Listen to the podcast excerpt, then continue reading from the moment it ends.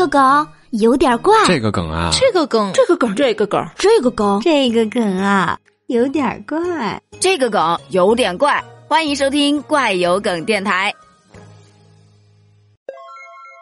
今天的这一期其实是一期科普节目，说的是在大兴医院收治了一位六十二岁的女性患者，她已经被头痛困扰了整整五十六年。该患者就表示，他从六岁就开始头疼，一直都查不出病因，吃过的止痛药啊可以用脸盆来装啊。二月份的一天，他就去看医生了。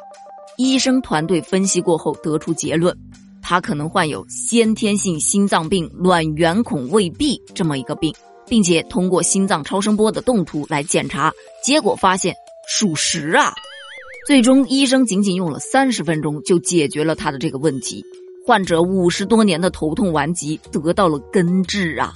网友就表示：“哇哦，现代的医术真的牛啊！”像以前那种头疼医头、脚疼医脚的，还真的是不行。你们发现没有？当初曹操的头痛病原因可能找到了。啊！我从小就不明原因的头疼，这条新闻给了我新思路啊！